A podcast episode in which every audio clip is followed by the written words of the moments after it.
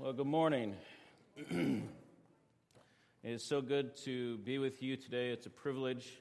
Um, I actually uh, know Pastor Adam's dad. He's one of my life group leaders at Gateway, and we went out to Tim Hortons for coffee, and he's like, "Hey, you want to fill the pulpit for my son?" I was like, "Sure."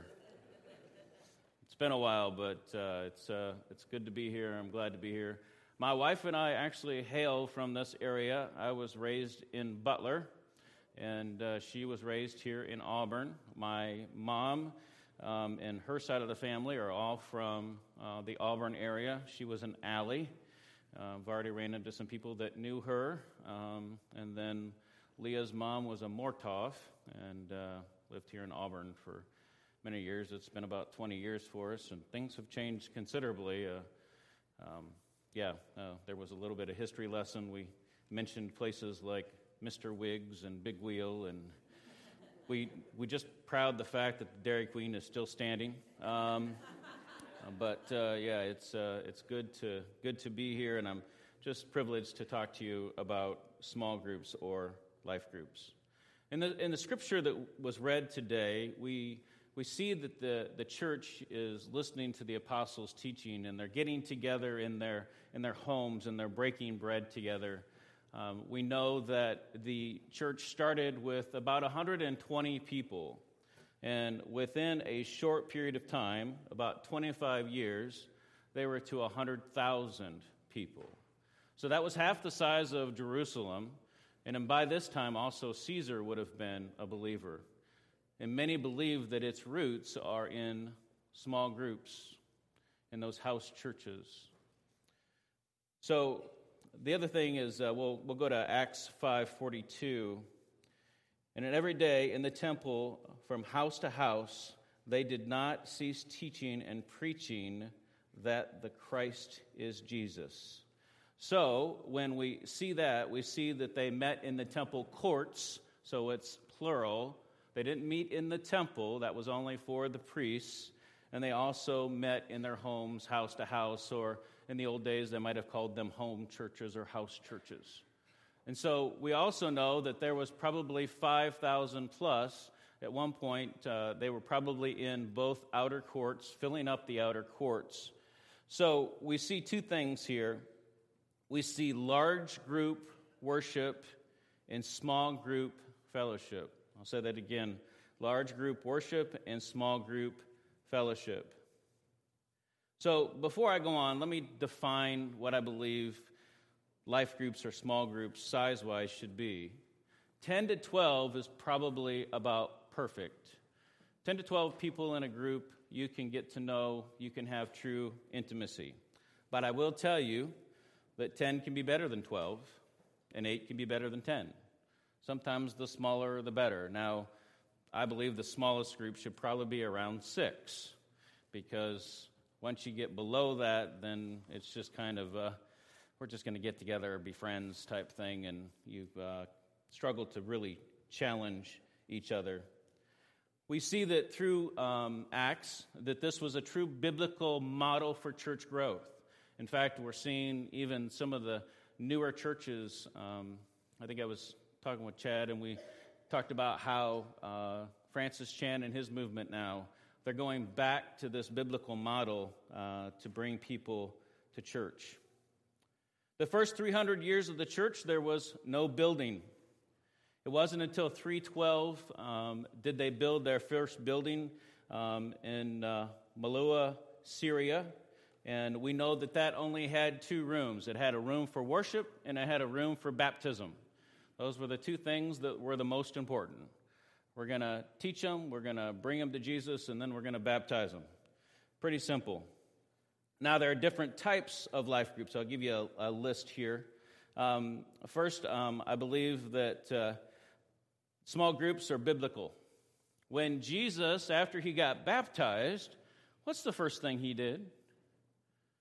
He picked up 12 people, didn't he?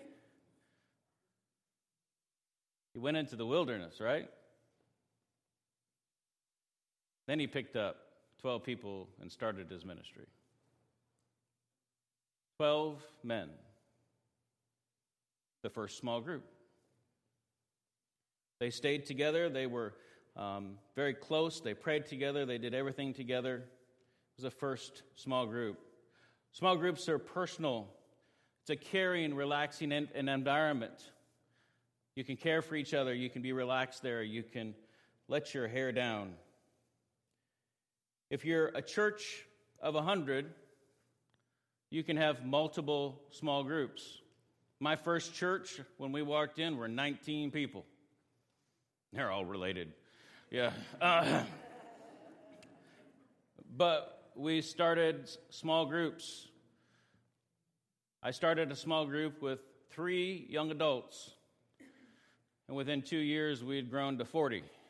We had more people attending the young adult group that broke up into small groups than that were attending my first church. Small groups work. A normal person can remember 63 names. You know that? Does everybody in here know everybody? You can't really get to know 100 people really well, can you? Especially, I bet there's a few of you in here that would be a little more introverted. You're not going to be out there, right? That's okay. I'm, I'm, I'm an out there type guy. In fact, my wife calls me a social pterodactyl. She says, I attack people in social situations.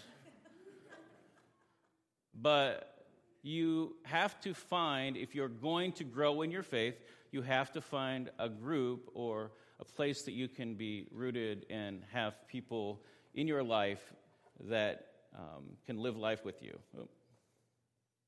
So, when we look at the small groups, um, again, we want to we want to have a group that is small enough that you'll get to know each other, but big enough that you can hold each other accountable. We'll get a little more into that in a minute. And then also, the other thing that, uh, through this is it also develops church growth. Uh, one of the studies that I read in preparation says that if someone comes into your church and gets to know at least seven people within that year, they're going to stay in your church.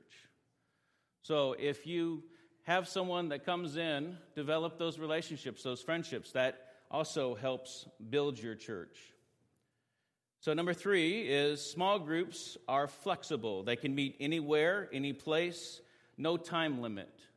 So you can meet at the local coffee shop. You can meet in your home. You can. I've even got some some small groups that meet in a business and they there's they work together, so they, they get together at lunch.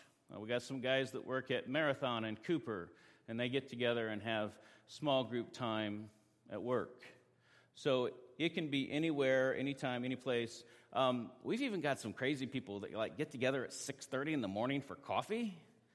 I'm not a morning person, but uh, if that works for you, great.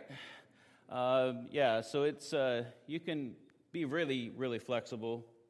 And then a time limit if you're not using the facility, uh, which is my next point.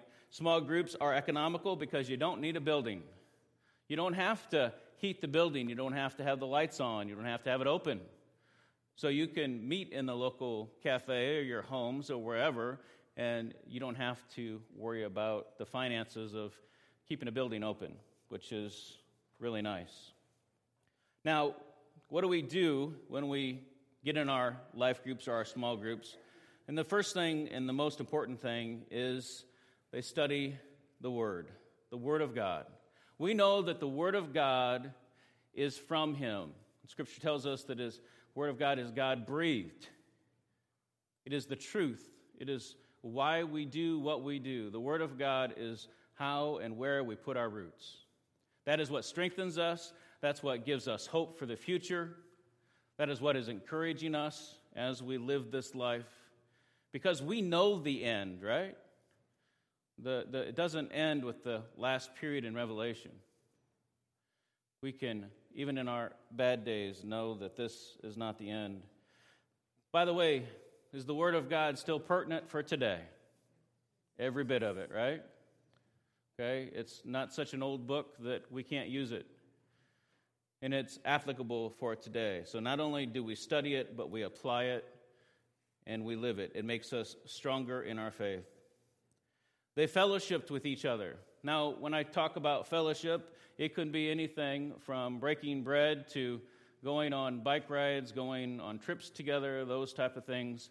But a lot of times, fellowship had to do with just truly getting to know each other in a personal level. How important is that in today's world? They also um, prayed for each other. When was the last time you were prayed for by somebody? Isn't that powerful? To be prayed for? I don't know about you, but um, the last time I was prayed for, it was so comforting. I was telling a, uh, uh, one of the nice ladies, uh, there she is, um, that uh, my mother passed away a couple months ago. And uh, it was really, really hard.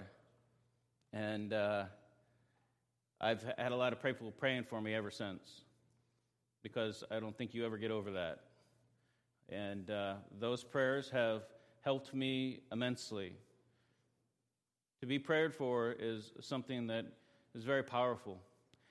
But here's the other thing a lot of times in a setting like this, we don't ask for prayer. We don't come forward for prayer when, when there's a prayer team available. I don't know why we are that way as humans. But, folks, if you have an opportunity to be prayed for, be prayed for.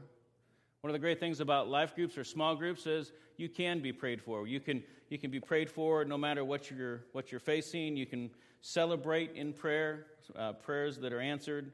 Um, it's, a, it's a great, great thing. They also helped each other um, in practical needs with meals um, and uh, things like that. We saw that in, in the scripture that was read. They broke bread together, they had meals together. When, when you get together um, and meet practical needs, there are other things that can be, be done, like hospital visitation. You can go see somebody in the hospital. You can go and help somebody babysit for their children if they've, they've got something they need to do. You know what an amazing thing it can be for someone that, uh, especially uh, in our situation, we've had some single mothers that just needed a break, and somebody stepped in and watched their kids. You know what a breath of fresh air that was for them? Or even a young couple that's just trying to make it and they just need a break, they just need a night out. Um, it's amazing. We've had some deaths in our, in our life group. Uh, I had people drive two hours to my mom's funeral just to be there to support us. They also give us gifts, and um, we give people gas cards, especially. I've got a lady in our life group, her brother passed away, and we want to help them out because that's an expense. And it's just those little things. It's nothing, it doesn't have to be too big. If somebody has a baby or um, if someone's been in the hospital, we also do meals. Meals are big. And we do all this through the life groups because with life groups, um, you're not doing it on your own. You don't have that one person. Because um, some churches, and I'm not sure what the story is here, but some churches, you've got that one person that takes care of all the food. And everybody knows who she is. Right? So, with life groups and small groups, you can divide that up. So, another one, and this one's one of my favorites, they sang together. We did that already today. They sang together in their groups. Now, um, uh, I don't know you guys that well. If, if I would have given this talk at Gateway, I would have said that uh, some of you shouldn't sing. I know it says to make a joyful noise, uh, but uh, some of you are like prisoners. You're a few bars behind. Um, but it's. Uh, it's, it's, it's, it's good to, to sing. And one of the great things that we do in our life groups and our small groups is we'll use uh, things like YouTube or iWorship uh, DVDs or Pandora, some of those things that have the, the lyrics, and just to sing some of those worship songs. Because I don't know about you guys, but how awesome is it to come into a church on a Sunday morning and you sing those worship songs and it just lifts your spirit? It just reminds you of who God is, and we're called to sing to Him. And then uh, next, and, and this is the last for this list, it brought unbelievers to Jesus.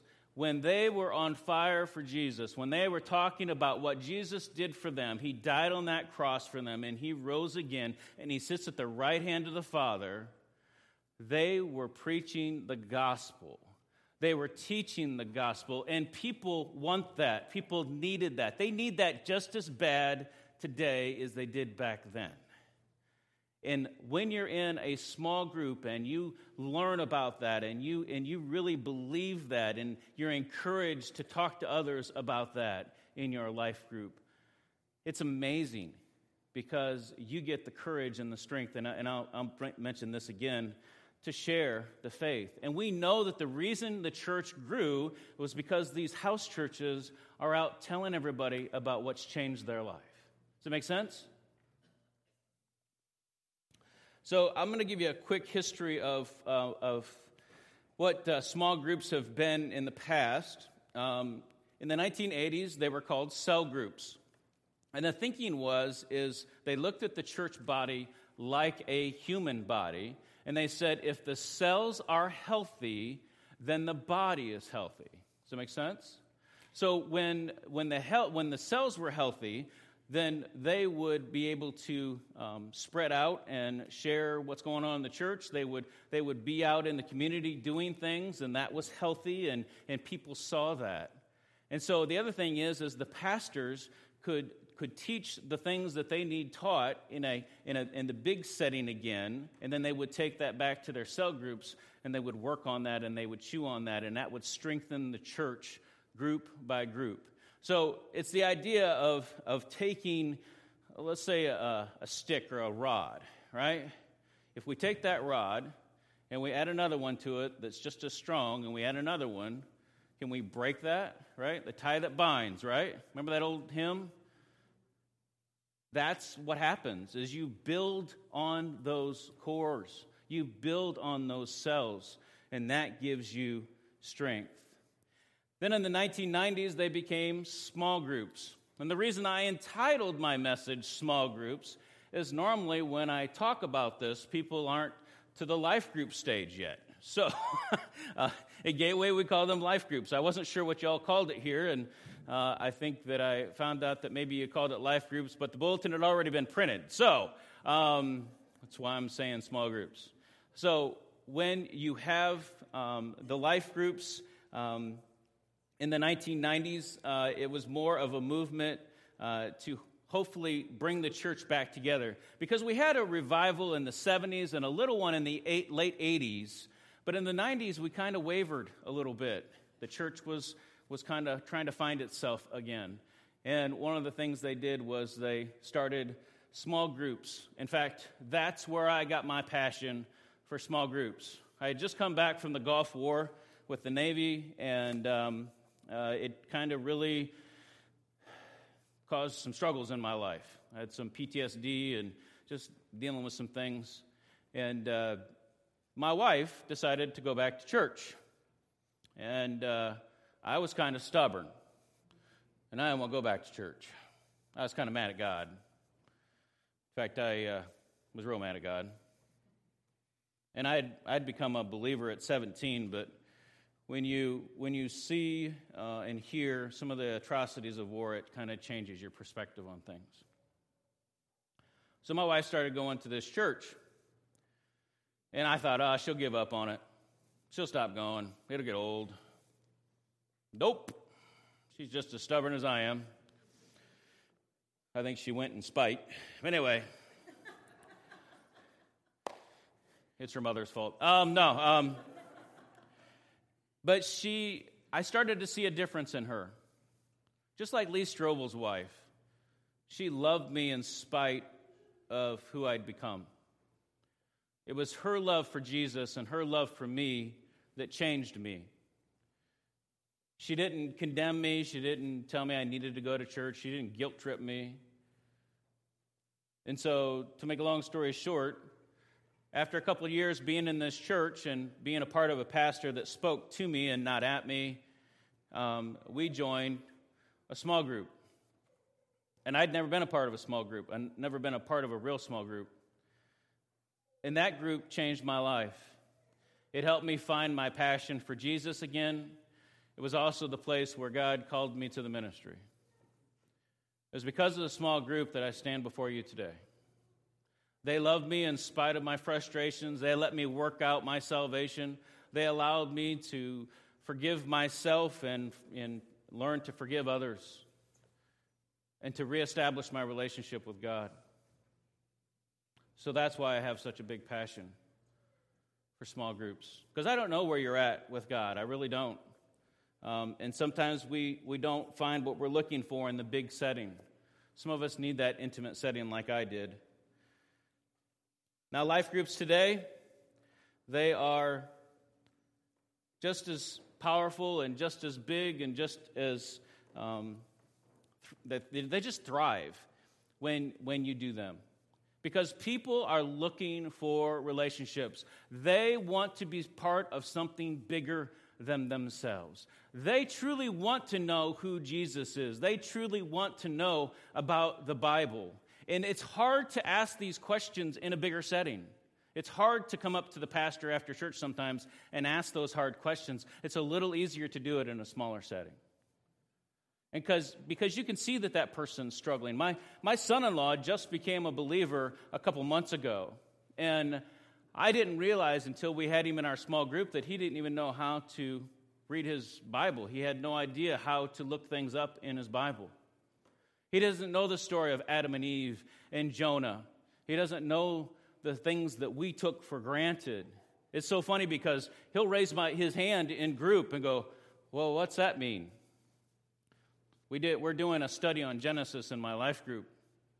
He didn't know what the ark was, y'all. I had to show him on YouTube. Isn't that amazing? Because all of us, how many of us been raised in church? Right? Most of you have heard the stories, right? We take them for granted. But it was in that small group setting to watch him do the wow moments when he goes, Wow, really? It's so amazing. And that's Genesis. I can't wait till we get to the good stuff.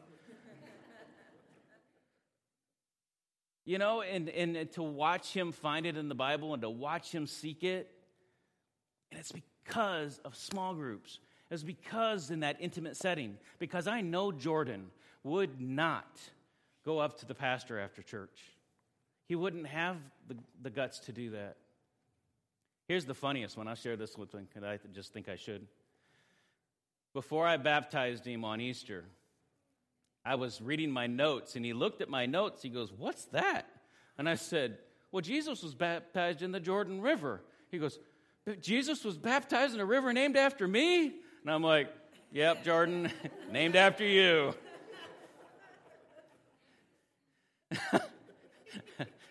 But, but again, that's the power of that intimacy. And it's not just because I'm his father in law. It's not. It's because where we saw the real change is when he shows up in a life group. Because he doesn't know the rest of them from Adam, but he felt safe enough to ask those questions. He feels safe enough to stop the. He'll stop the whole conversation. He'll raise his hand and wait till I call on him because he's got a question. And the funny part is, is our life group loves it. Our life group's like, yeah, go ahead and answer his question. And I'm like, Why? And they're like, Because we want to know too. Don't they? It's amazing. It is just amazing. So, anyway, all right. Back to it. Maybe. All right. all right. So, there are six personal benefits to small groups. This is, this is in your outline um, if you want to follow along. It's the best place to feel real fellowship. Real fellowship. So if you would take the hand of the person next to you right now, right?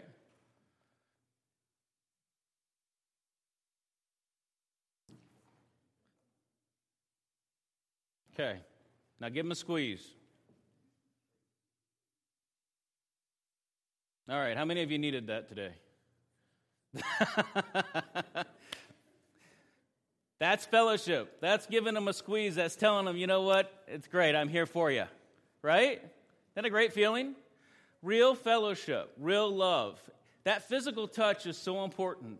That voice on the other line is so important. That conversation that you have, that prayer that you have, that's what's important. That's true fellowship.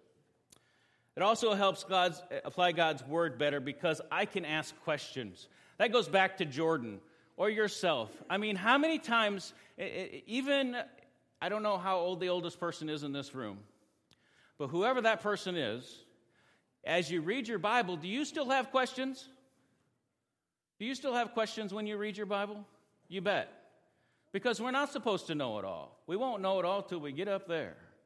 So it's a great place to ask questions, and there's no judgment. There's no judgment because none of us know it all. I bet Pastor Adam would say the same thing. Because as a pastor, you read and you read and you read and you think you got it, and you've read the same verse I don't know how many times, but then something else reaches out and grabs you. All right. Next, it provides accountability when I need to grow. When I need to grow, people can challenge me. I challenge men to challenge men and women to challenge women. If I need accountability, I can get it from my wife. But, gentlemen, am I going to be more apt to change if my wife asks me to do it? Or am I more apt to change if another Christian man tells me to do it? That other man. Same with you ladies. You're going to be challenged by another woman, especially another woman or, or another man that is in the faith that you look up to. Gentlemen, if you're not being mentored, be mentored. If you're old enough to be a mentor, mentor someone in this church because we need it. Ladies, same thing.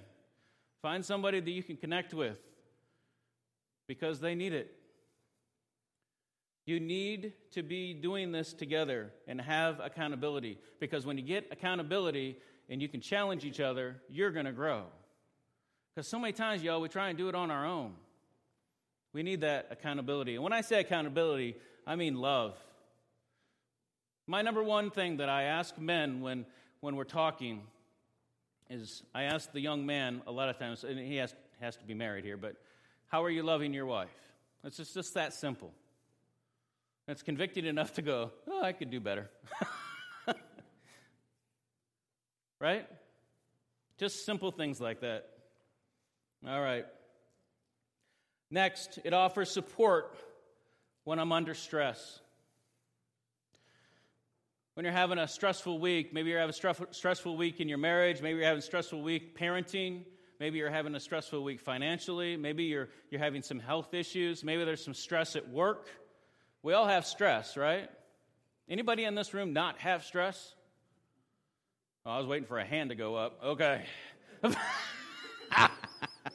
the little boy here. I was that way as a little kid, too. Eddie, you need to take things more serious. No, I don't. Stress is a normal part of our lives. And in a life group or a small group, you get that support that you need. In fact, uh, on the way here, um, I got a call that one of the ladies in our church was taken off life support at 2 o'clock this morning. And I talked with her husband on the phone, and you can hear the stress and the anxiety in his voice. I can't even imagine what he's going through. But he is so thankful to have the support. That's what's important. That's why life groups, and it was his life group that gets a hold of me so I can get a hold of him. All right. Uh, next, um, it offers a safe place for me to develop my calling and my leadership. I believe there are some in here that are life group leader material, like Chad.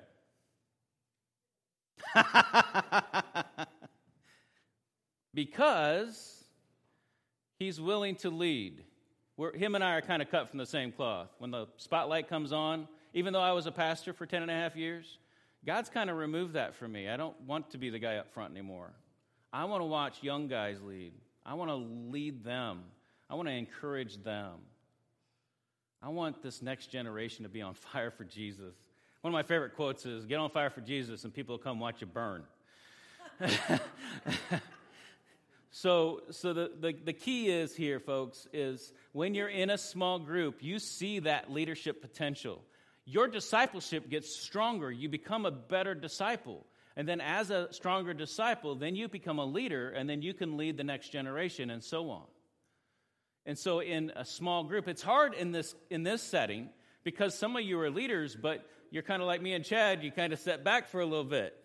But in a group of five to 10 people, you're amazing. all right? So start praying about that, all right? And I'm praying that for your church, that there are leaders sitting in here right now that can do this. And then Last but not least, it accommodates a natural, relaxed place for me to share my faith. In other words, practice evangelism. How many in this room have a testimony? Every one of you, right? Now, I know there's somebody in this room going, well, you know, mine isn't that great. I became a believer at five years old at my grandma's bedside, and it's not that important. It's not as, as big as some. And my, my, my testimony is pretty crazy, but mine's not the norm. It's not. Let me tell you, that testimony that you have is just as important as mine, it's just as big as mine. It doesn't matter. All that matters is that you're a believer in Jesus Christ, that you're a Christ follower. That's all that matters. Because you're going to have the interactions with people that I won't have interactions with. You're going to have those opportunities that I wouldn't have. It's going to be based on age, work, time, whatever. All right? So I want to challenge you that if you get into the small group, that it just helps you to be a better evangelist. You can practice. The person across the room, you're like, you know, I've never really shared my testimony. Let me share my testimony. And you get the response from your small group and go, yeah, that was awesome. That's great. And then you can learn little tricks that can help you to, to share your testimony a, a little better, or maybe you're really good at it and they're just going to send you out and you're the next Billy Graham and you don't know it. So, are small groups important? Are they biblical? Can this church have a powerful small group ministry? A big yes. And it just starts with a couple groups. It doesn't have to be. I, I, when I was thinking, I was kind of trying to do the math in here. I think you could have at least five, at least five strong groups. Now, here's the thing you can have any kind of group. You can have a group that's multi generational. You can have a young adult group. You can have a single mothers group. You can have a parenting group. You can, I, I, in fact, we just started a new one at Gateway. It's a snowbird group. So if anybody goes to Florida, guess what? You're not out of it. You got to. I actually have people from the snowbird group that Skype into their life group. That's how important it is. So you can sit by the pool and still be in life group. Okay? In fact, our children have life groups. We have children and teen life groups. So, um, and I was just also going to say if you guys need any direction, if you need anything at all, and if I can help in any way, I want to be a resource for you. I believe in churches like yours. It's an honor to be here. I hope that today was encouraging. I hope that we get to see some small group or life group growth here, and I'm excited for your future. And you have an amazing pastor. Very blessed to have him. Good man. His dad is, is awesome, and, and I love uh, allowing him to pour into me. So, all right. Well, let me uh, pray. Father, I thank you so much for this church. I thank you for the opportunity to be here to, to just uh, talk about how important um, and how biblical life groups are and how small groups are and what an impact uh, they can make and what they've made uh, on the world and on the church of today. Father, I pray a special blessing and anointing on this church. I pray, Father, that you allow your Holy Spirit to flow in this place. And Father, I pray you raise up leaders for life groups. I pray that uh, you will just um, build a life group ministry here that is amazing. And Lord, um, we will give you and you alone the glory because you're the only one that deserves it. In Jesus' name we pray. Amen.